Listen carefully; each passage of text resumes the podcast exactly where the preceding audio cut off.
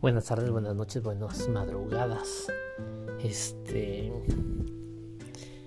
Pues más que continuar con las frases, quería hacer como un pequeño paréntesis eh, y hablar acerca de que no somos mercancías. Y no debemos tratar a los demás como mercancías, no son de nuestra propiedad, ni nosotros somos propiedad de ellos ya llámese en un trabajo, en una relación, en lo que sea. Como decía Kant, debemos de ver a las personas como un fin en sí mismos y no como un fin para algo. Es decir, yo me siento bien este, con lo que tú me estás dando, entonces yo te puedo dar esto. En una relación ganar-ganar como como si estuviéramos negociando una empresa o algo así.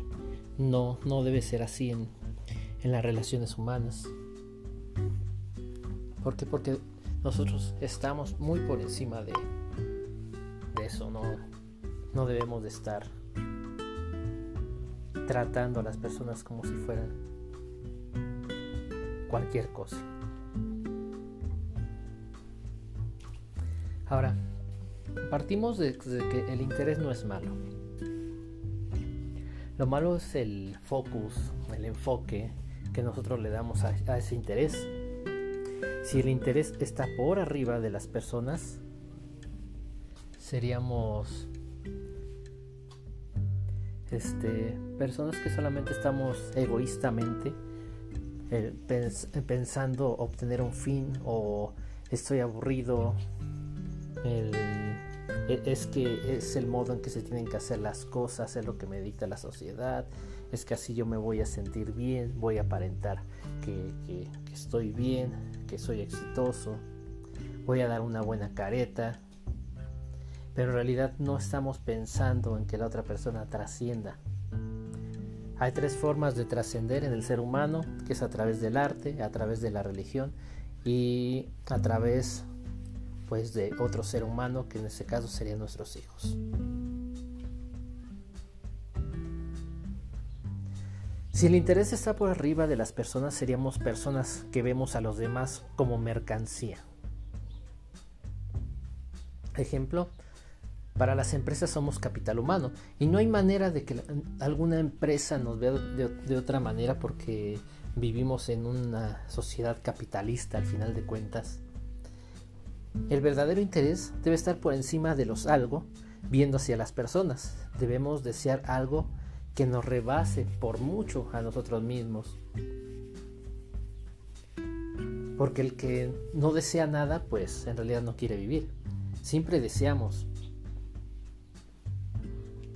Debemos desear algo para el bien común, que nos guste a nosotros. Ejemplo, Luffy de One Piece.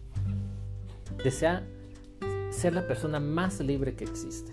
Libre para abrazar, reír, amar, eh, ayudar a cumplir los sueños de los demás. Y, es que si lo piensas, siempre podemos ser libres. No me voy a meter en, el rollo ahorita de que si, somos libres o no somos libres realmente. Pero supongamos que tenemos esa, esas opciones de decisión.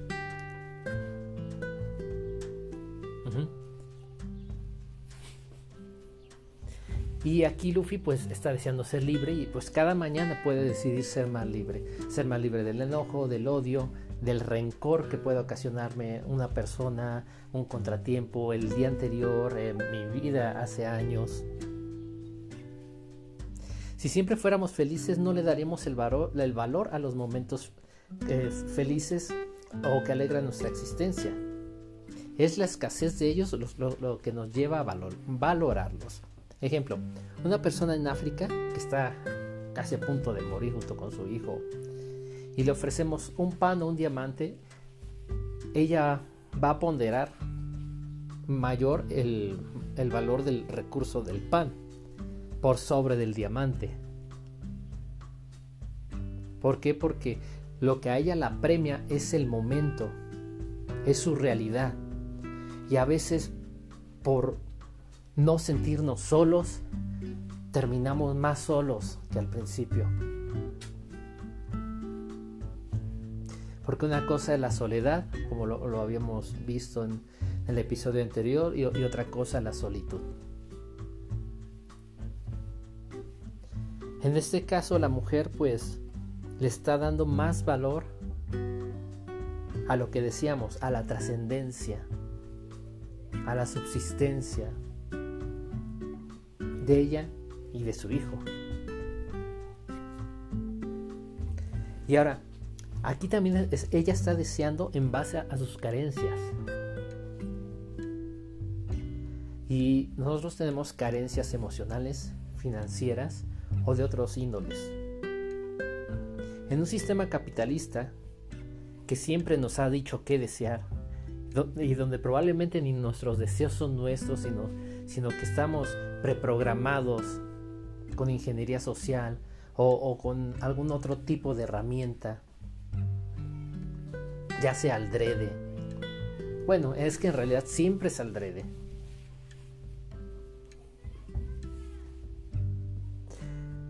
Ahora, la filosofía no sirve para resolver problemas.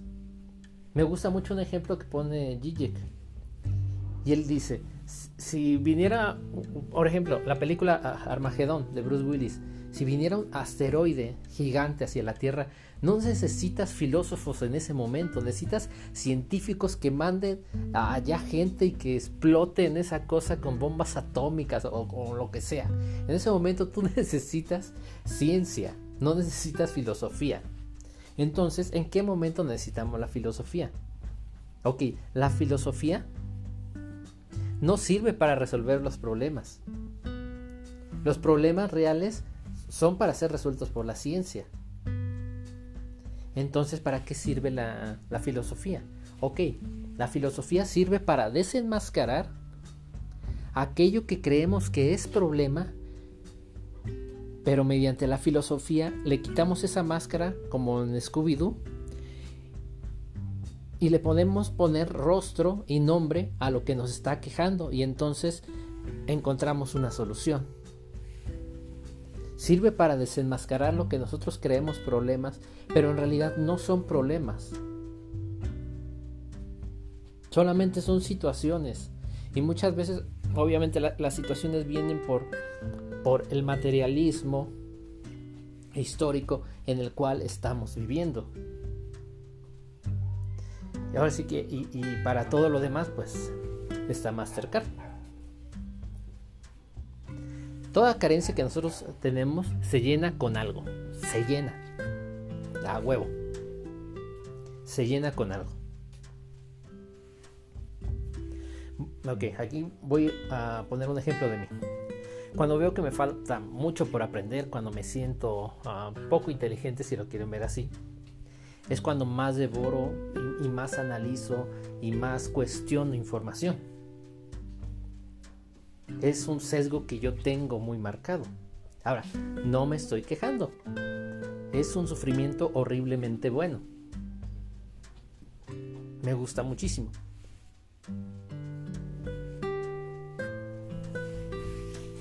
Pero regresando a lo mismo. Alguien que ama no trata a otra persona como mercancía. Jamás. Un dueño sí. Por, eso me gusta más la palabra compañero o compañera de vida. Son dos personas que deciden tener un proyecto conjunto para atravesar la vida juntos. Ah, pretender que yo soy dueño de alguien o esa persona es dueña de mí. No es así. Zizek dice que el amor es invasivo, es agresivo. ¿Por qué? Porque llega de golpe y te vuelve estúpido.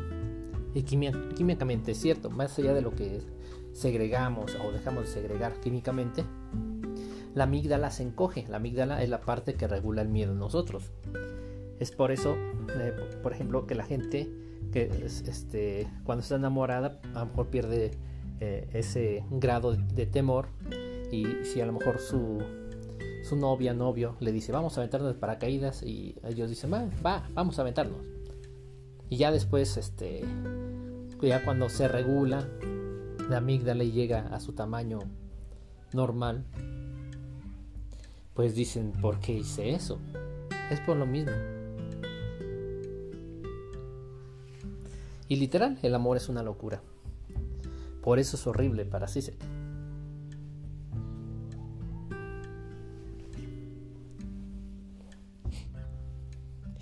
Mientras más ignoremos nuestras condiciones materiales en las que vivimos, nuestras condiciones históricas, los tiempos que estamos viviendo, lo que nos rodea, y, nos demos cuenta que la ideología que muchas veces nos permea y que tenemos es, es, por, es por eso mismo, no vamos a poder hacer en realidad nada para cambiar. Porque al final de cuentas no se cambian las cosas con idealismos. No, se tienen que tomar eh, este, eh, acciones. Las acciones son las que van a, cambiar las ideas. Por, voy a poner ya como cierre, como la, el materialismo histórico cambia las ideas. Antes de la ilustración, en Francia no se podía tomar agua, porque la mayoría de agua traía cólera. Y entonces, ¿qué hacían los franceses? Pues en la mañana tomaban cerveza, en la tarde vino y en la noche algo más fuerte. Entonces era muy normal encontrarte a las personas borrachas. ¿Sí? Y pues tenían obviamente pláticas de borrachos. No, no estabas a tu 100, este, lo hacías por sobrevivencia. Repito, eso fue antes de la ilustración. Después de eso, eh, los musulmanes empezaron, eh, entraron a, a, Francia con algo muy sabroso que se llama el café. Y entonces la gente dejó de consumir cerveza y se empezaron a crear las cafeterías. Lo, pueden eh, googlear, lo pueden investigar. Eh, eh, está más divertido de lo que lo estoy contando. Y, entre ellos aparece Rousseau, una persona dentro de, la ilustración. Ahora, se empiezan a crear cafeterías y las pláticas en las cafeterías cambian. Ya no fueron las pláticas de borrachos, sino que empezaron a hacer pláticas acerca de conocimiento, pláticas más inteligentes, donde empezaron a decir hay que reunir todo el conocimiento en algo que vamos a llamar enciclopedia. Ahí tenemos las imprentas, entonces vamos a distribuir todo el, el conocimiento y entonces es cuando nace ese periodo de la ilustración. Y vas a decir, Gustavo, ¿qué tiene que ver eso con Rousseau? O que Rousseau lo que hace es una crítica este, totalmente contradictoria de, lo que parecía un beneficio dentro de lo que es la ilustración. No la voy a explicar porque no venía dentro del tema, solamente quise meter a Rousseau, porque de lo que estoy leyendo ahorita. Pero fíjate cómo las condiciones históricas de que la gente, este, ahora sí que por sobrevivencia, ingería mucho alcohol. Obviamente pues no estaban muy coherentes, no podían hablar de, muchas cosas porque a lo mejor tú querías hablar y el otro tipo ya estaba bien pedo. Pues no tienes chiste hablar así. Y de repente se sentían muy animados, pues obviamente también el café ayudó a eso. ¿Te, fijas cómo hay cambios históricos que hacen que, que la, mentalidad cambie? En realidad es erróneo eso de que cambies tu idea y va a cambiar este, todo lo de alrededor. Es una mentira. Se tienen que cambiar las condiciones materiales para que después cambiemos las formas de pensar. Eso es lo que se tiene que hacer.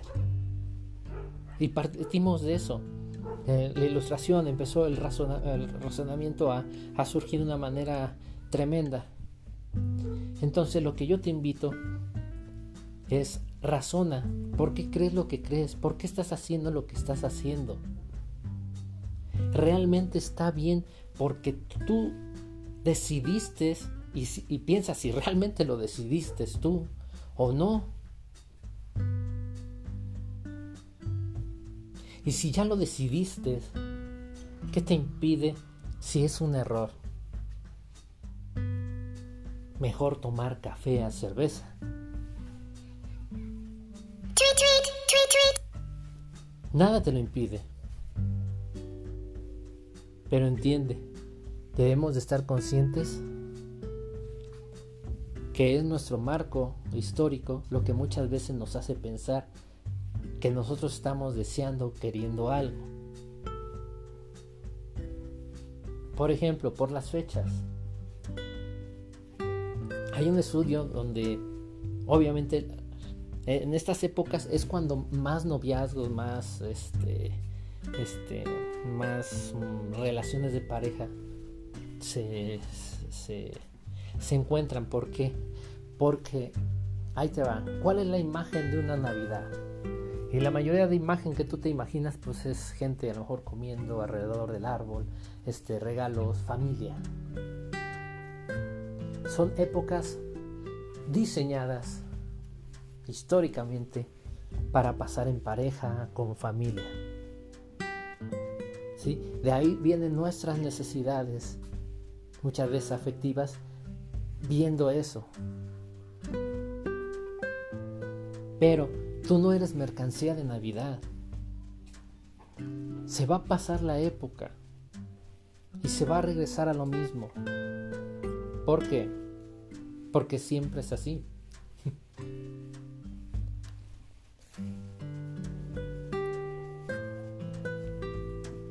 Cuando surge una revolución, lo, único que se hace es se cambia de amo.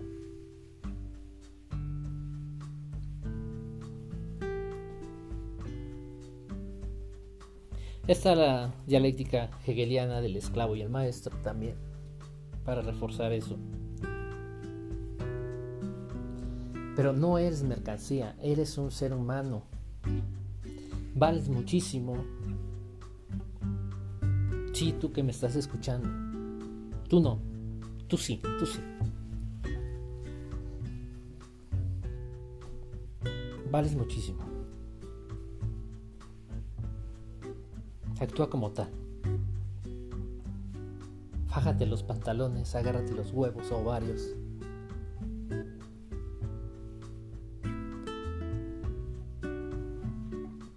Y vales mucho. Que nadie te trate solamente como algo menos humano, como capital humano, como posesión. El tiempo de esclavismo se acabó.